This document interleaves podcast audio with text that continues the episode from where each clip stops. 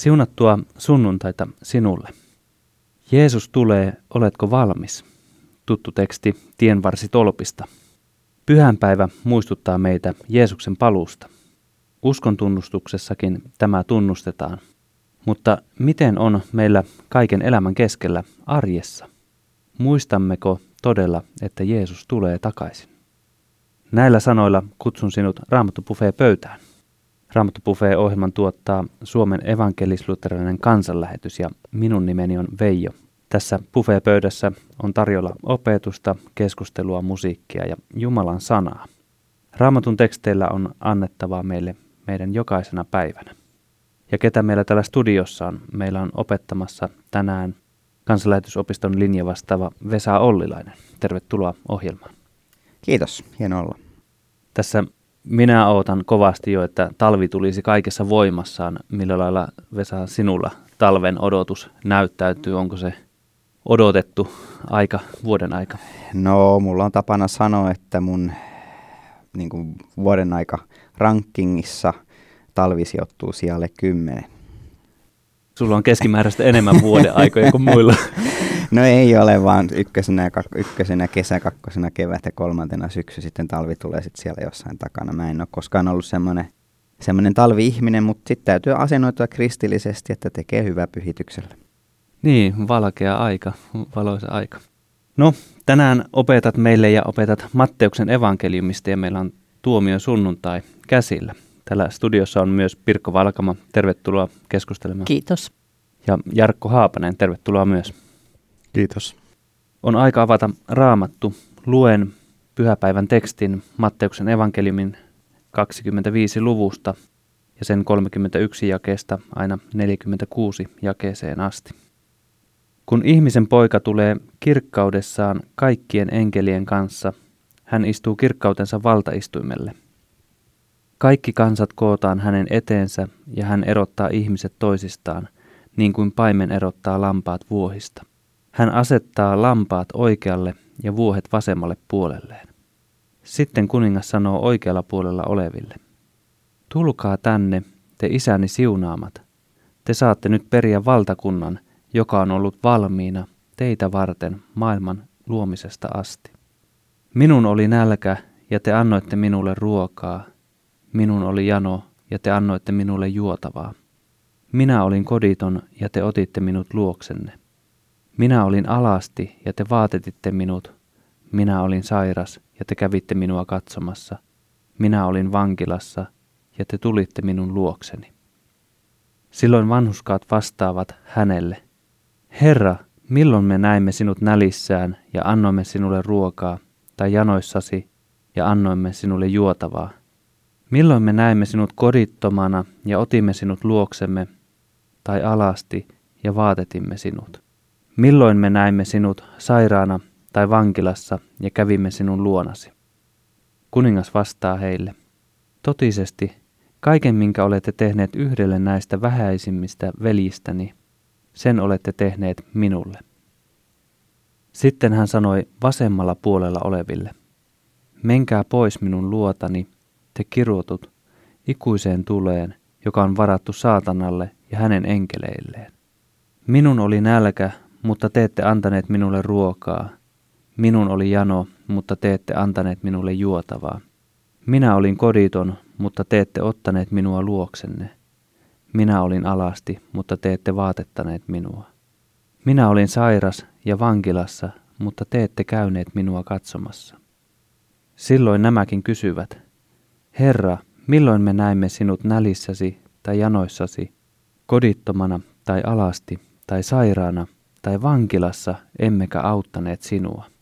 Silloin hän vastaa heille, totisesti kaiken minkä olette jättäneet tekemättä yhdelle näistä vähäisimmistä, sen te olette jättäneet tekemättä minulle. Ja niin he lähtevät toiset iankaikkiseen rangaistukseen, mutta vanhuskaat iankaikkiseen elämään.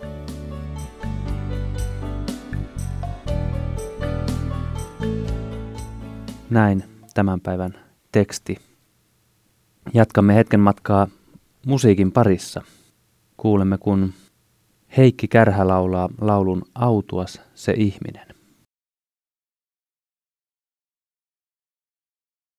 Autuas se ihminen lauloi Heikki Kärhä ja Raamattu Buffet ohjelmassa jatkamme opetuksen pariin ja tänään meitä opettaa Vesa Ollilainen. Ole Vesa, hyvä. Miltä sinusta tuntuisi, jos Suomessa ei olisi oikeusjärjestelmää? Ei olisi poliisia, ei syyttäjiä, ei tuomareita, ei vankiloita. No se voisi kuulostaa aika mukavalta, eikö niin? Ei mitään edesvastuuta teosta, ei minkäänlaisia rangaistuksia vääryydestä. Mutta olisikohan Suomi silloin paljon mukavampi paikka? Mä luulen, että kävisi päinvastoin. Tämä maa olisi hirveä maa, missä asua. Koska silloinhan paha saisi mellastaa rauhassa, yhä pahemmin ja yhä syvemmin. Sillä ei olisi rajaa eikä rajan vartijaa, ei olisi esivaltaa puolustamassa heikomman oikeuksia. Maassa vallitsisi kaos, ja tämä kaos tuhoaisi elämää. Ei, maailma ilman oikeutta ei ole hyvä paikka. Me tarvitsemme oikeusjärjestelmän. Me tarvitsemme rangaistuksia vääryyden teoista. Onneksi näin ei ole. Mutta siitä huolimatta me joudumme pettymään nykyjärjestelmäänkin.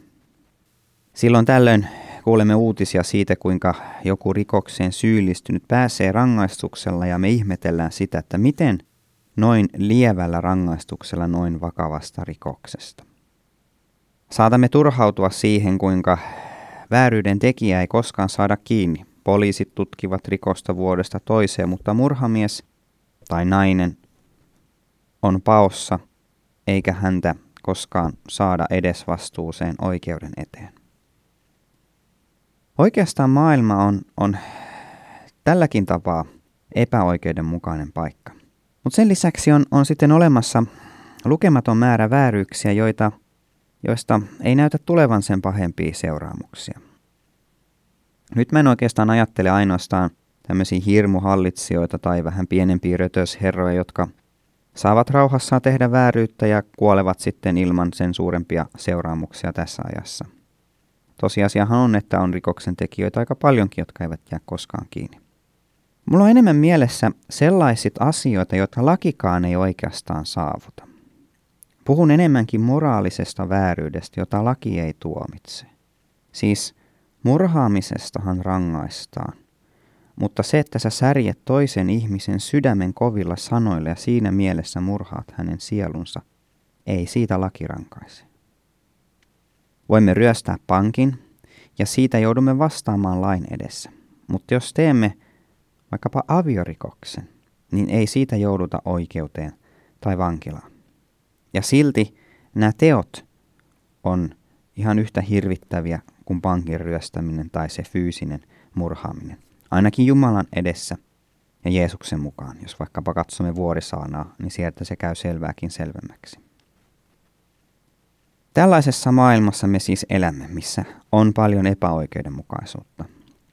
Raamattu tuo tähän lohdullisen ja toivon näköalan. Raamatun mukaan ja Jeesuksen oman todistuksen mukaan edessäpäin on lopullinen palkanmaksu. On edessä päivä, jolloin paha saa todellisesti, lopullisesti ja täysin ansaitusti palkkansa. Itse asiassa voisi sanoa, että tuomiopäivä on välttämätön osa raamatun suurta kertomusta. Se raamattuhan piirtää meidän eteemme sen todellisuuden, että ihminen, jonka Jumala on ollut hyväksi, on valinnut pahan, sen takia maailmassa on synti ja kuolema. Mutta Jeesus, Jumalan ainoa poika, on sovittanut meidän rikoksemme, maksanut meidän velkamme ja lunastanut meidät vapaiksi uuteen elämään.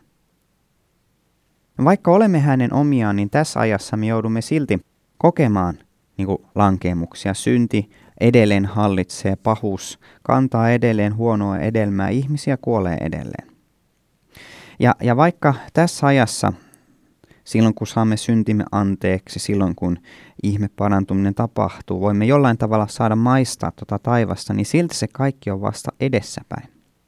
Mutta Jeesuksen kuolema ja ylösnousemus on niin kuin se historian kulminaatiopiste. Siinä se kaikki on huipentunut ja tästä eteenpäin kuljemme kohti vääjäämätöntä lopputulosta, sitä hetkeä, jolloin pahuus lopullisesti ja oikein saa palkkansa.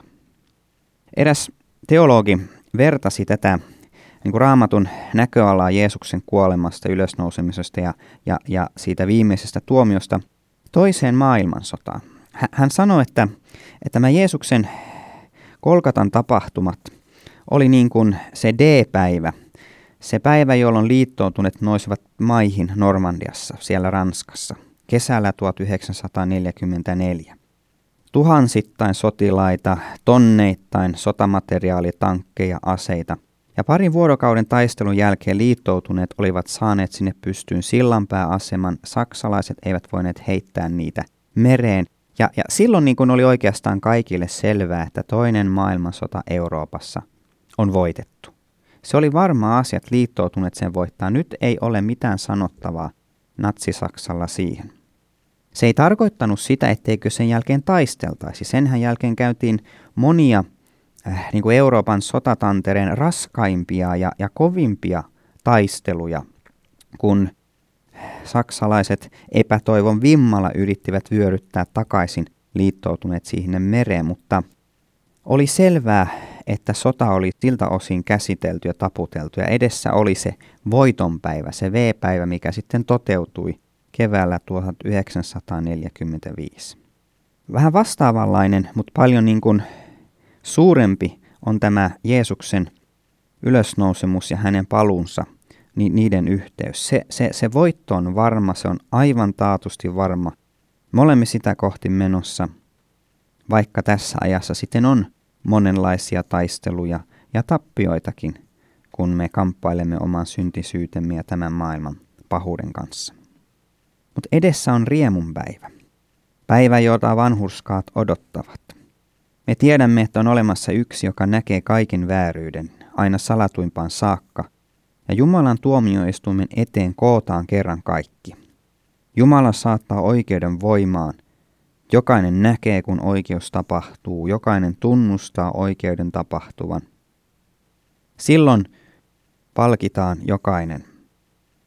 Jeesuksen kuvaus tästä viimeisestä tuomiosta osoittaa juuri sen. Hän istuutuu valtaistumille jakamaan oikeutta – hän jakaa ihmiskunnan, niin elävät kuin kuolleetkin kahteen joukkoon. Hän lausuu tuomion, perustelee sen, kumuaa protestit ja saattaa sen oikeuden toteutumaan. Eli tuomiopäivän sanoma on, on fantastisen hieno. Mutta samalla siinä on sellainen ikään kuin eräänlainen mutta. Koska jos tuomiopäivän oikeusistunto käsittelee jokaista ihmistä, niin silloinhan se koskee myös minua.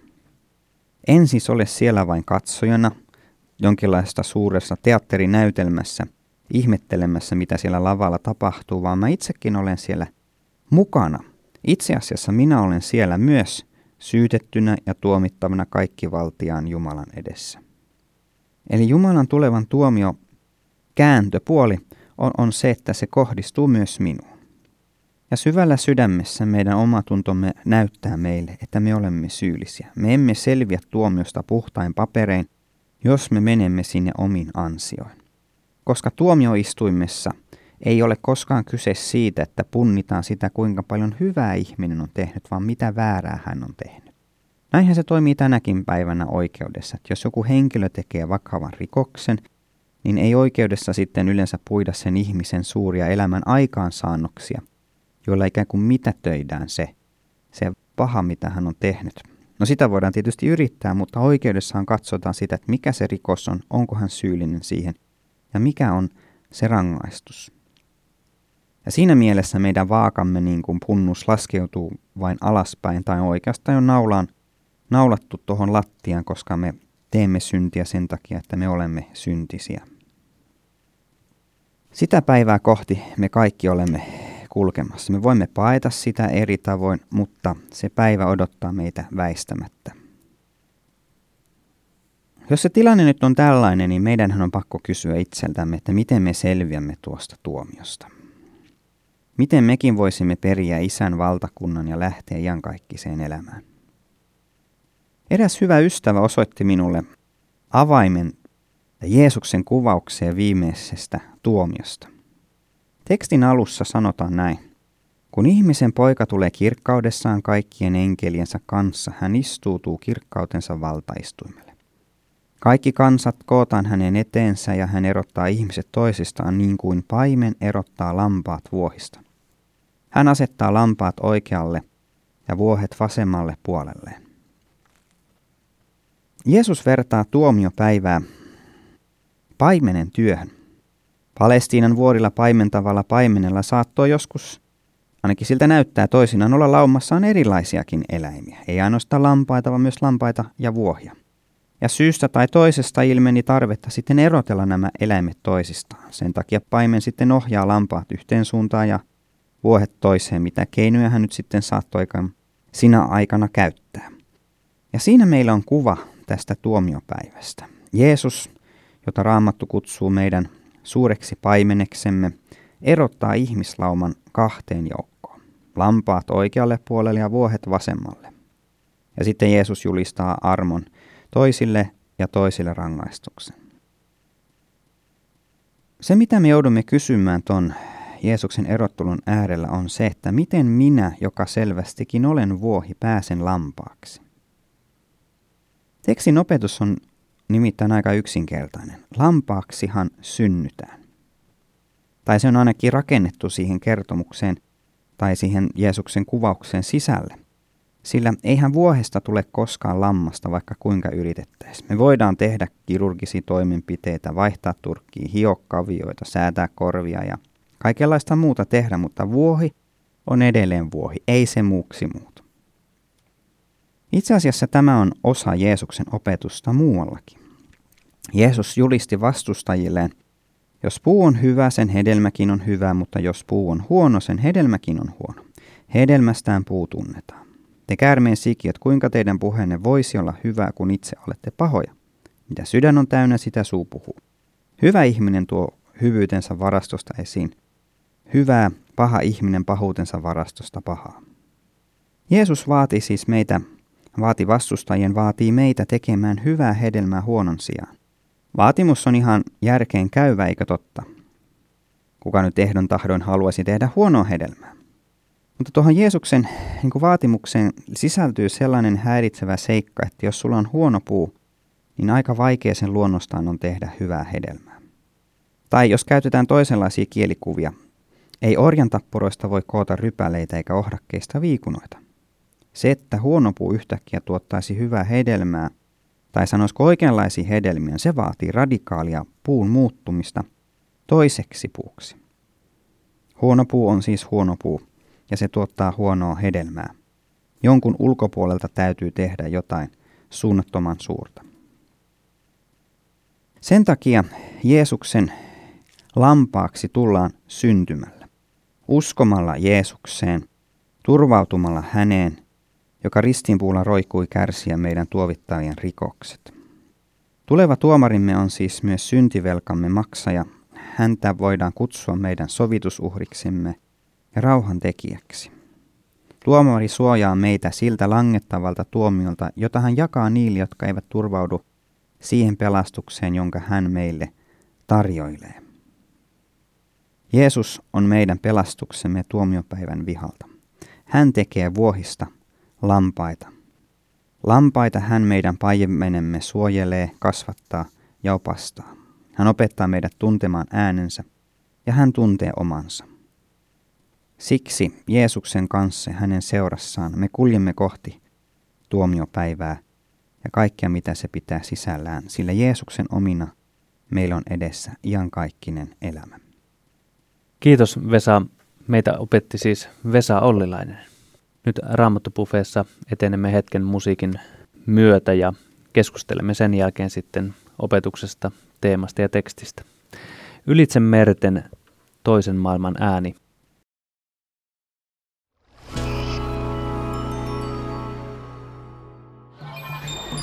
Ole suuressa tehtävässä mukana tukemalla kansanlähetyksen työtä kotimaassa ja ulkomailla. Soita numeroon 0600 190 90. Puhelun hinta on 20 euroa 45 senttiä plus PVM. Kiitos tuestasi.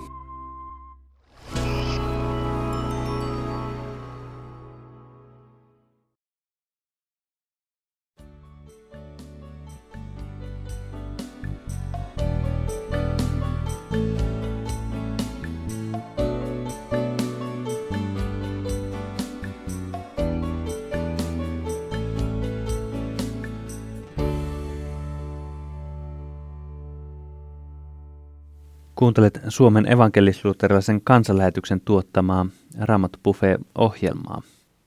Buffet-pöydässä olemme nyt keskustelun parissa ja keskustelemassa täällä on Jarkko Haapanen ja Pirkko Valkama. Minkälaisia ajatuksia Vesan opetus herätti? Itselleni jää päällimmäiseksi tuo ajatus, että vuohista ei tule mitään muuta kuin vuohia, vaikka kuinka tuunaisi. Hmm, se tulee todella voimakkaasti tässä, tässä tekstissä esiin, esiin, että vain lampaat on siellä oikealla puolella ja vain äh, niille, jotka on oikealla puolella. Kuningas sanoi, että, että tulkaa te isäni siunaamat. Ja itse asiassa toi sama ajatus tulee myös näissä kuninkaan sanoissa, että, että nämä oikealla puolella olevat, niin niitä ei siunattu tuossa tilanteessa, vaan he oli jo isän siunaamia. He oli äh, vastaanottaneet pelastuksen samalla tavoin kuin kun tekstistä käy ilmi, että ne äh, vasemmalla puolella olevat, niin he olivat jo kirottuja. Heitä ei kirottu siinä tilanteessa, vaan he olivat jo kirottuja, koska he eivät olleet ottaneet vastaan pelastusta. Eli se tulee monin tavoin esiin tässä tekstissä, että, että ei ole kysymys vain siitä tilanteesta, vaan jotain on tapahtunut jo ennen Joo. heidän elämässään. Jarkko. Niin ja, ja, ja tosiaan jos lukee tätä tekstiä ihan tarkkaan, niin – Tässähän käytetään näistä ää, oikealla puolella olevista ää, nimitystä vanhurskaat. Tässä sanotaan vanhurskaille. Ja, ja niin, kuin, niin kuin sitten raamatusta me, me saadaan op, oppia se, että, että mikä meidät tekee vanhurskaaksi, niin se on se usko Jeesukseen. Niin kuin tosiaan Paavali kirjoittaa esimerkiksi Filippiläiskirjeessä näin, että – näin minulla ei ole enää mitään omaa lain noudattamiseen perustuvaa vanhurskautta, vaan se vanhurskaus, jonka perustana on usko Kristukseen ja jonka Jumala antaa sille, joka uskoo. Voisitko vielä avata tämän vanhurskastermin lyhyesti? No joo, kun me, jos me puhutaan siitä, että joku on, on vanhurskas, niin näin lyhyesti, lyhyesti sanottuna se tarkoittaa sitä, että me me kelvataan, kelvataan Jumalalle ja, ja Jumala, Jumala hyväksyy meidät. Jumala on asettanut meidät omaan pyhyyteensä, omaan puhtauteensa. Hmm. Ehkä, ehkä silleen myös sen voi Joo. tulkita tai Eli se on, se on sitä, mitä Jumala meille antaa, antaa oman pyhyytensä ja puhtautensa ja Jumala vanhurskauttaa meidät. Ja tämä tapahtuu siis ajassa ennen sitä, kun tulee ja on se tuomiopäivä. Se tapahtuu ennen sitä ja on, eh, on jännä, kun usein tätä tekstiä ö, luetaan sillä tavoin, että, että korostetaan näitä tekoja. Eli jos sinä teet näin ja näin ja näin, niin sinä pelastut ja jos sinä et ole tehnyt näin ja näin, niin sinä et pelastu. Ja, ja kuitenkin syy, minkä takia nämä vanhurskaat tai, tai oikealla puolella olevat isän siunaamat, Lampaat. miksi he tekee näin, niin, niin se johtuu siitä, että heidät on asetettu siihen pelastukseen. Tämä, tämä pointti ei suinkaan ole ainoastaan niissä ö, hyvissä töissä, vaan nimenomaan siinä, että että äh, kuningas sanoi, että sen, minkä te olette tehneet yhdelle näistä vähäisimmistä veljistä, niin sen te olette tehneet minulle. Eli Jeesus samaistuu hurjan voimakkaasti omiinsa. Niin kuin hän Paavalille sanoi aikoinaan, aikoinaan että tota, äh, kun hän ilmestyi Paavalille ja Paavali kysyi, että kuka sinä olet, niin Jeesus sanoi, että minä olen Jeesus, jota sinä vainoat. Itse asiassa ihan Paavali meidän ajatuksen mukaan vainonnut Jeesusta, vaan vainos Jeesuksen omia. Eli näin, näin vahvasti Jeesus samaistaa itsensä omiinsa. Ja Jeesus itse korostaa, että, siellä aikaisemmin Matteuksen evankeliumissa Jeesus sanoo, kun hänen äitinsä ja veljensä tulee häntä tapaamaan, että, että ketkä on hänen äitinsä, veljensä ja sisarensa. Ne, jotka tekee Jumalan tahdon, jotka elää Jeesuksen omina. Eli, eli nämä isän siunaamat, kun he on saanut osallisuuden pelastuksesta Jeesukseen, niin he tunnustaa olevansa Kristuksen ruumiin jäseniä ja, ja he rakastaa toisia Jeesuksen ruumiin jäseniä. Ja, ja vastaavasti ne kirotut, he, he ei niin kuin välitä Jeesuksen ruumiin jäsenistä. Jarkko. Joo. Tuota, mä mietin tässä tekstissä sellaista, haluan kiinnittää sellaiseen, sellaiseen huomioon, että, että tässä tuota, jakeessa 40 vertauksen kuningas vastaa heille, että totisesti kaiken, minkä te olette tehneet yhdelle näistä vähäisimmistä veljistä, niin sen te olette tehneet minulle. Ja, ja sitten, sitten hieman myöhemmin, kun, kun tämä kuningas puhuu tälle toiselle joukolle, niin hän sanoo näin, että totisesti kaiken, minkä te olette jättäneet tekemättä yhdelle näistä vähäisimmistä, sen te olette jättäneet tekemättä minulle. Ja, ja mä jäin pohtimaan tätä, tätä yhdelle sanaa.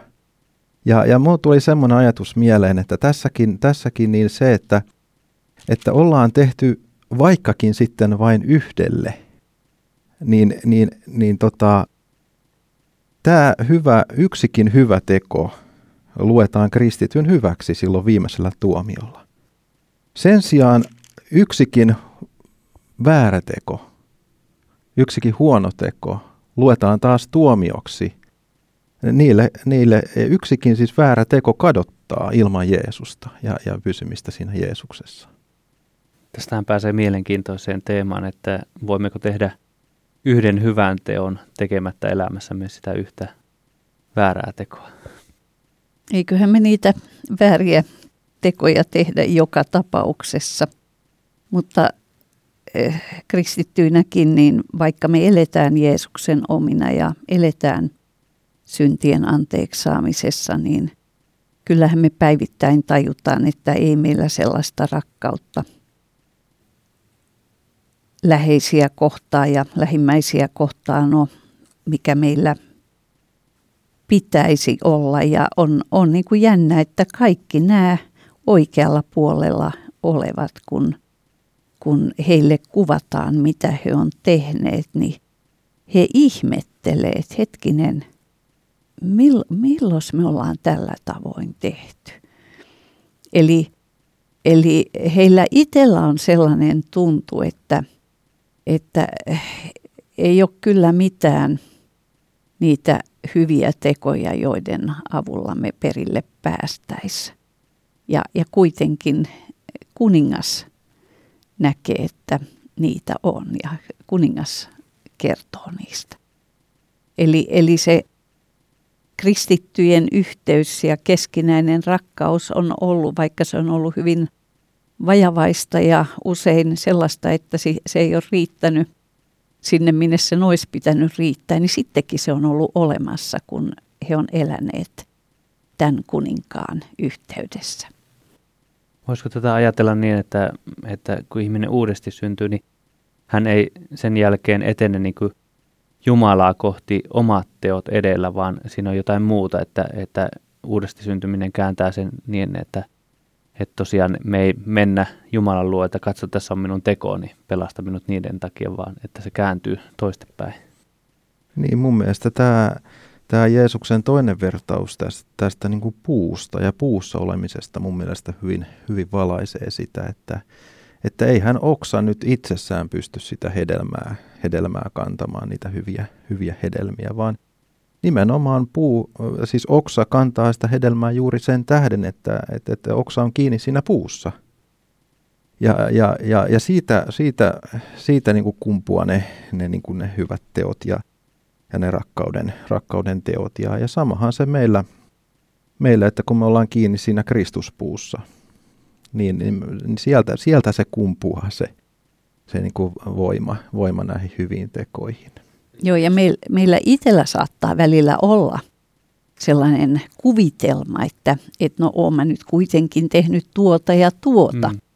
Äh, taitaa, olla, äh, taitaa olla elämässä niin, että alkuvaiheessa kun tulee Jeesuksen yhteyteen, niin, niin alkuvaiheessa ihmisellä on usein sellainen kuva, että, että no, no nyt menee hyvin ja, ja nyt mä pystyn tekemään monenlaista hyvää. Ja mitä, mitä pitempään elää kristittynä, niin sitä voimakkaammin tajuaa sen, että jos Jumala ei pelastaisi mua sataprosenttisesti armosta lahjana, niin, niin perillehän minä en pääsisi. Eli, eli hänen armoaan on se, että hän kiinnittää minut siihen Kristus viinipuuhun ja hänen armoaan on se, että hän tekee minusta lampaan. Minä en pysty muuttamaan itseäni lampaaksi millään, millään keinolla.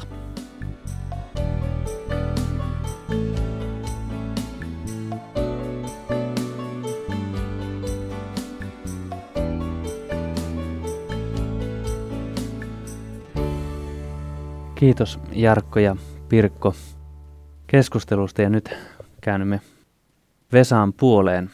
Olet kuunnellut keskustelua ja sinulla on takana tuo pitämäsi opetus ja kaikki raamatun tekstit. Mi- mi- millä sanoilla haluaisit tähän hetkeen vielä tulla mukaan? No oikeastaan tuomiopäivän teksti parhaassa tai, tai no parhaassa on kenties huon liian voimakkaasti mutta yksi hyvä asia, minkä se voi meissä saada aikaan, on se, että me katselemme, tai että me takerumme yhä enemmän Jeesukseen.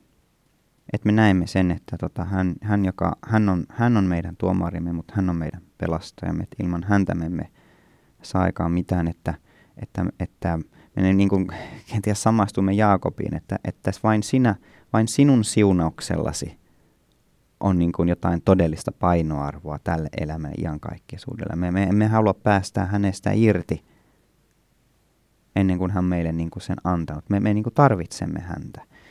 Ja, ja, ja kun tuomiopäivän kuvausta miettii, niin, niin avain siihen kaikkeen edelleenkin on, on Jeesus. Että kun me täällä ajassa sitten kuljemme ja, ja elämme sitä arkista elämää, mihin meidät on kutsuttu – tietämättä sitä, että mikä päivä se on, milloin me Jeesuksen kohtaamme, joko silloin, kun hän tulee takaisin jakamaan oikeutta, tai silloin hän kutsuu meidät tästä ajasta sinne, sinne iäisyyteen, niin, niin kulkisimme niin kuin Jeesuksen kanssa, Jeesuksen seurassa ja Jeesusta etsien, että tota, häntä me tarvitsemme niihin arkisiinkin tekoihin, mutta sitten, ja, ja sitä kautta myös siihen tulevaan tuomioon, josta hän sitten yksin armosta ja, ja oman oman sovitustyönsä tähden meidät vapauttaa.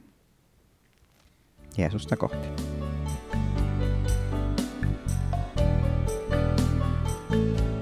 Kiitos. Jeesusta kohti on hyvä kulkea.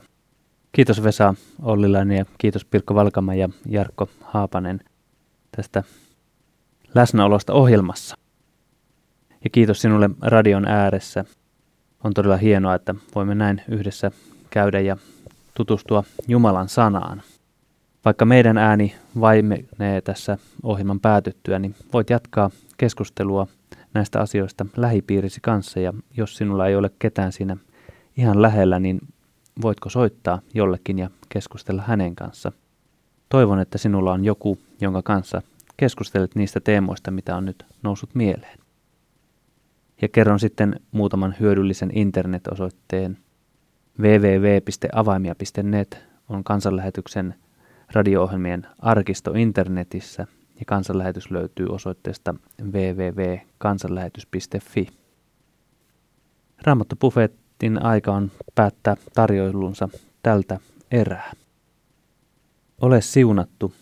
Muista, Jeesus tekee vuohista lampaita. Itseään ei voi parantaa kuin antautumalla Jeesukselle. Ensi sunnuntaina jatketaan kuulemisiin siihen saakka.